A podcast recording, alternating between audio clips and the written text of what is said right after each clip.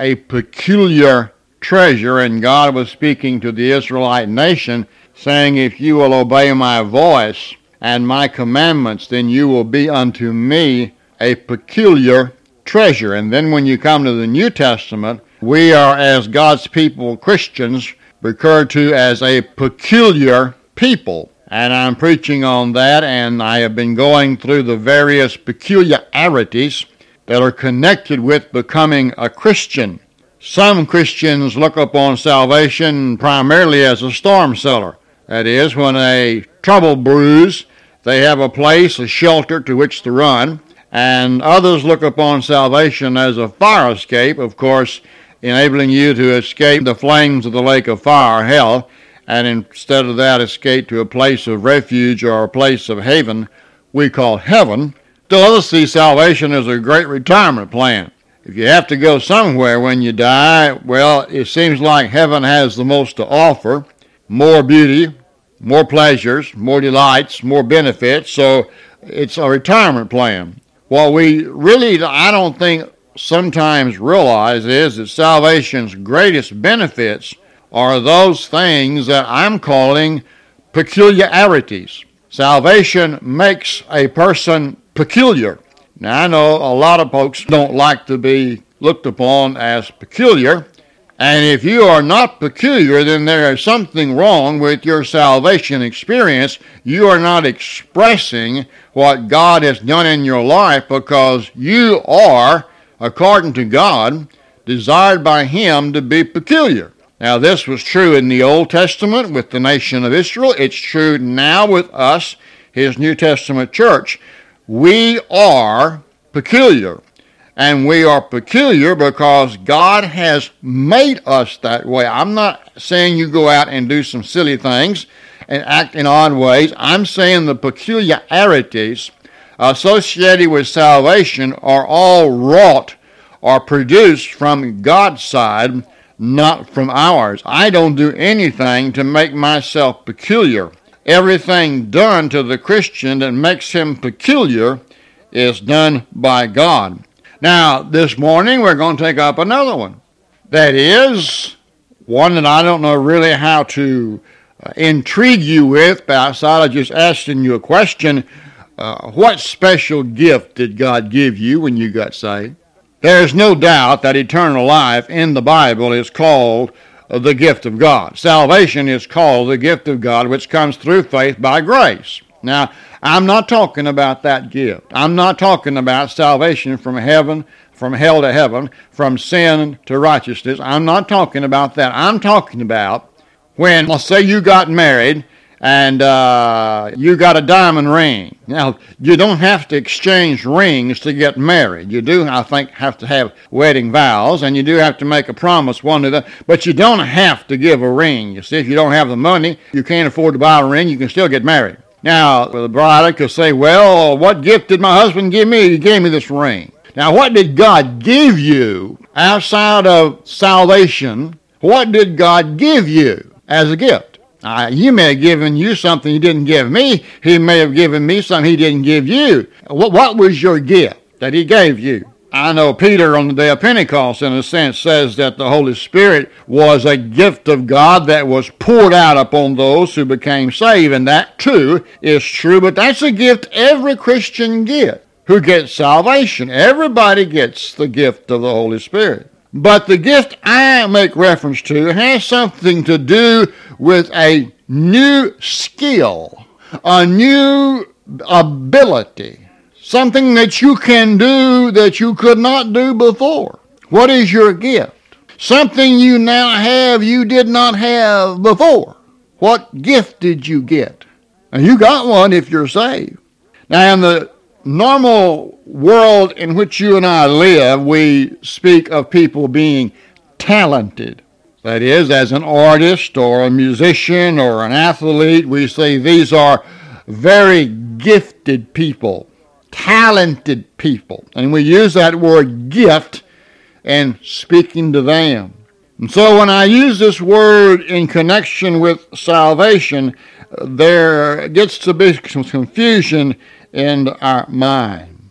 We speak of a, an artist that has gifted hands. And we speak of a singer as having a gifted voice. And we seek, so to speak, maybe of a, of a person who plays a drum having a, a gift of coordination or a gift of rhythm. But have you ever asked the question, what's the difference between your fingers and your hands and that of an artist? You say, well, the artist has gifted hands. What's the difference between their hands and your hands? Supposedly, there are four fingers and one thumb on each hand. All have the same number of joints, same kind of muscles. Put them on an x-ray machine. They all look alike. What's the difference between my hands, and I can't paint, and the hands of an artist? If, you know, the hands are the same, I don't see why they can't do the same thing, do you? What's the difference between my lungs and my throat and my vocal cords and my lips and my tongue than that of a great singer? What's the difference in that? You know, if you again go to a doctor and there you have an examination and he says, "Well, you you're you're you're both just the same." Well, then why can't I carry a tune? And I can't sing, by the way. Uh, very good. All right. I, I can sing a song I don't know, and I can make up about 15 tunes because I can't stay on tune. I just drift everywhere. So, well, you know, why can't I have the same thing that the great singer has, It, I can't sing good? Why? What's the difference between the organs of my body and the organs of his? None. You see, the part of the singer that's gifted and the part of the pianist that's gifted is the brain. All right? And it's the brain that is able to tell the hand where to put the stroke and what color to use and how to do the things that needs to be done to make the picture come to life.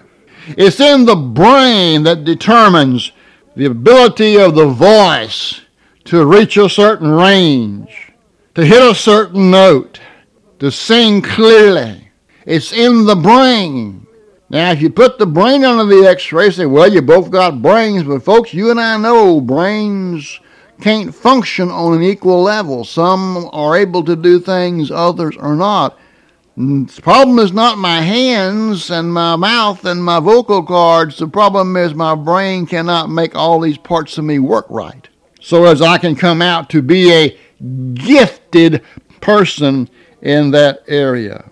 And so it's in the brain that all the talents of a natural man exist. It's in his brain. All right? Now, every one of us has a brain that excels in one way or another. We have some degree of talent. We are better at some things than some people, not as the best one in the world, but you are better at something than you are a lot of other things. And you are better than a lot of people in that area. And so, depending on the ability of your brain, that depends on how far you can go in the minds of other people towards perfection. Now, when you enter the family of God by and through salvation, you are given a new skill, a new ability. It does not reside in your brain. It is not of you. It does not come from something within you that is a part of you that you were born with. It is called in the Bible a spiritual gift. The gift resides under the power and the control of the Holy Spirit who lives inside of you. He is the controller of the gift, not your brain. Now, he'll work through your brain, and he'll work through your hands, and he'll work through your lips but I mean the one who is the gift giver and controls the gift usage and controls the gift ability is the Holy Spirit. And so I asked the question, what, what is your gift? He said, well, he didn't give me one. Oh, yes, he did. There's no child born of God that does not have a gift given to them to be used by them, controlled by the Holy Spirit. This, you see, makes you peculiar. You are able to do something through the gift of the Holy Spirit you could not otherwise do, and you can't do without the Holy Spirit. All right? Now that makes you a little bit peculiar. If somebody says, How'd you do that? You say, I didn't do it. They say, Yeah, you did. I saw you do it. No, I, I can't do that. Yes, you can. I saw you do it. No, I didn't do it. God did it. And then, of course, they get, Oh, man, come on. Get off of that stuff. God didn't do that. Yes, He does.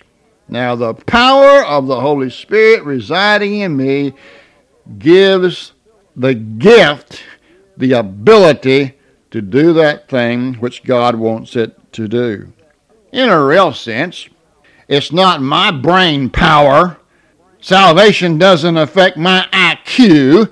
It doesn't affect my brain. I, you know, I got saved. I can't sing any better today. I don't think I was when I got saved.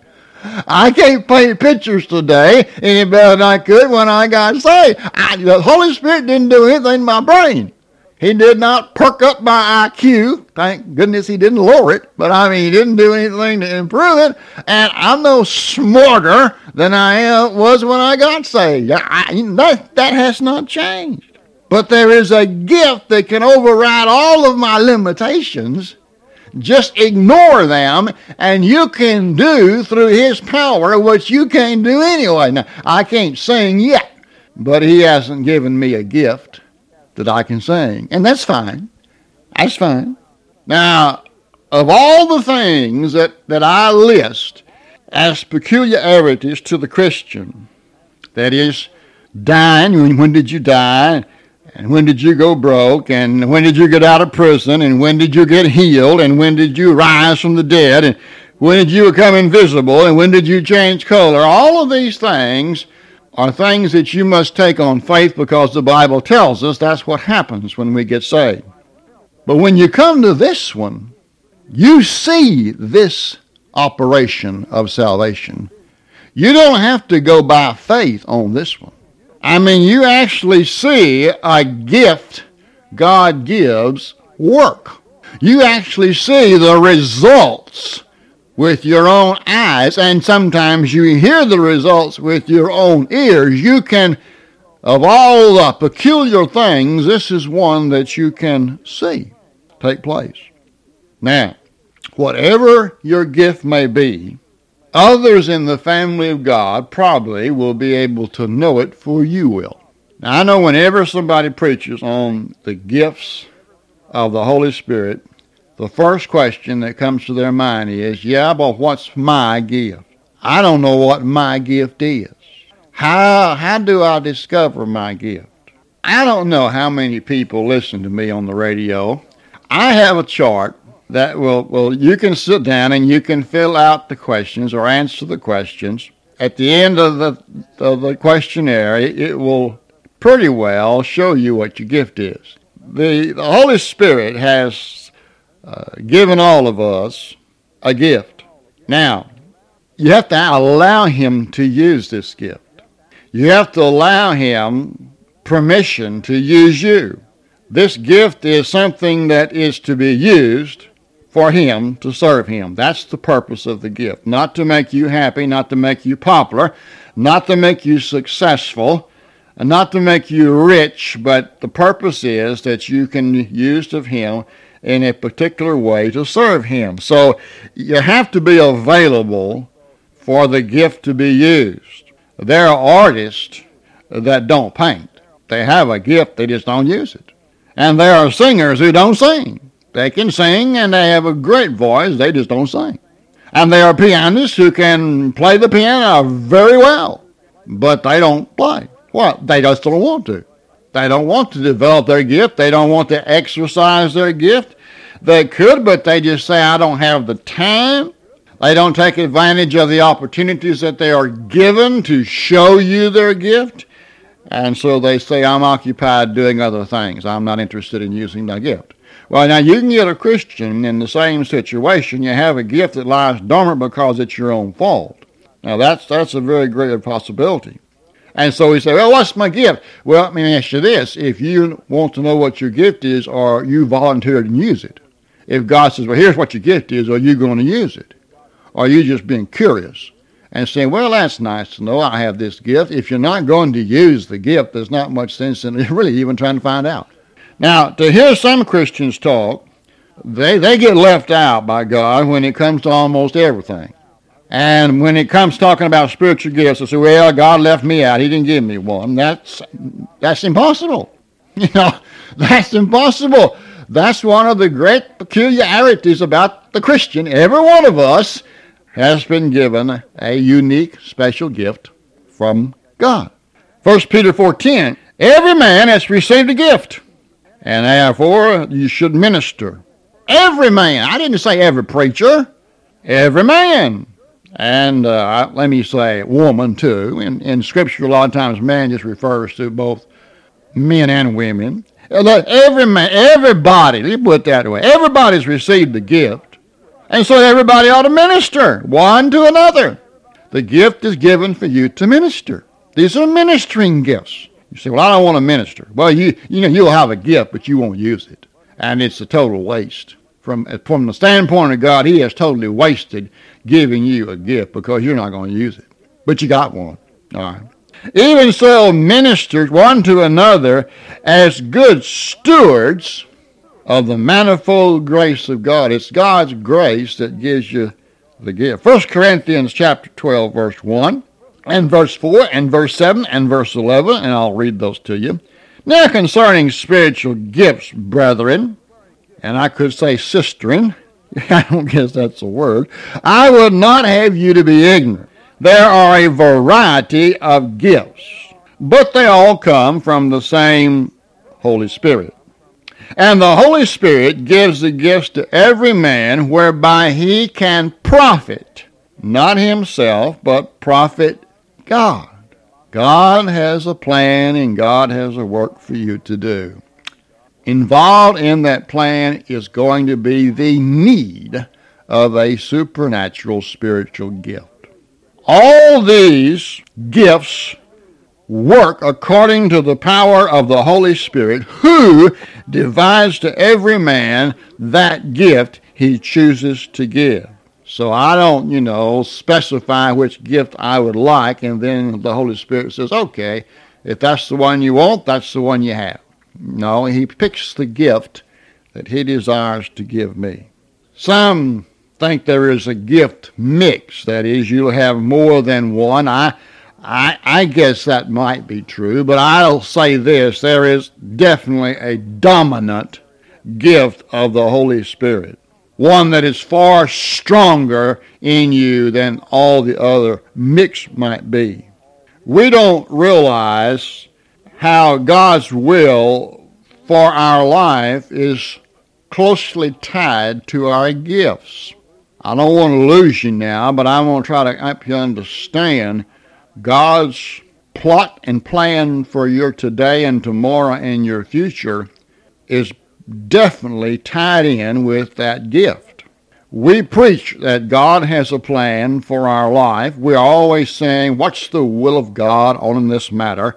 Let me tell you that it's always going to be tied in with your ability to minister your gift. Now, you say, I'm not interested in gifts. Then you're not interested in God's will for your life or God's plan for your life because they are all tied in together. While God only knows, it stands to reason that God would not give you a gift and then make no plans for you to use it. For you to use your gift, then, he's going to have to plan your life around your gift. Did you hear what I said? If you're to be used of God, you're going to be used by God according to the gift he gives you. In other words, your gift is going to determine a great part of all of God's callings towards you where you're going to go, what you are going to experience, what you are going to face, who you are going to meet, what providential work of God is going to be required in order for you to exercise your gift. You think about this now. Where you are, what you do, who you meet, all of these things are going to be tied in to some degree with your gift. And special tasks will be given you by God to certain people so that you can minister to them with your gift. And you are his man of the hour in this situation, and he has brought you to this spot and this place and this circumstance and given you the gift, and then he says, now use it. Many of the happenings of our life are happenings, folks, that really center around a gift. Many of the phone calls you may get, many of the surprises that you face, stop and think, whoop, is this got something, does this have something to do with my gift? You'd be amazed how many times the answer is absolutely. This is happening because there is a time and a need for your gift to be used. And so if God is going to use the gift he gives you, he must arrange circumstances. Next week I'll mention what the seven gifts are and then move on to our next peculiarity.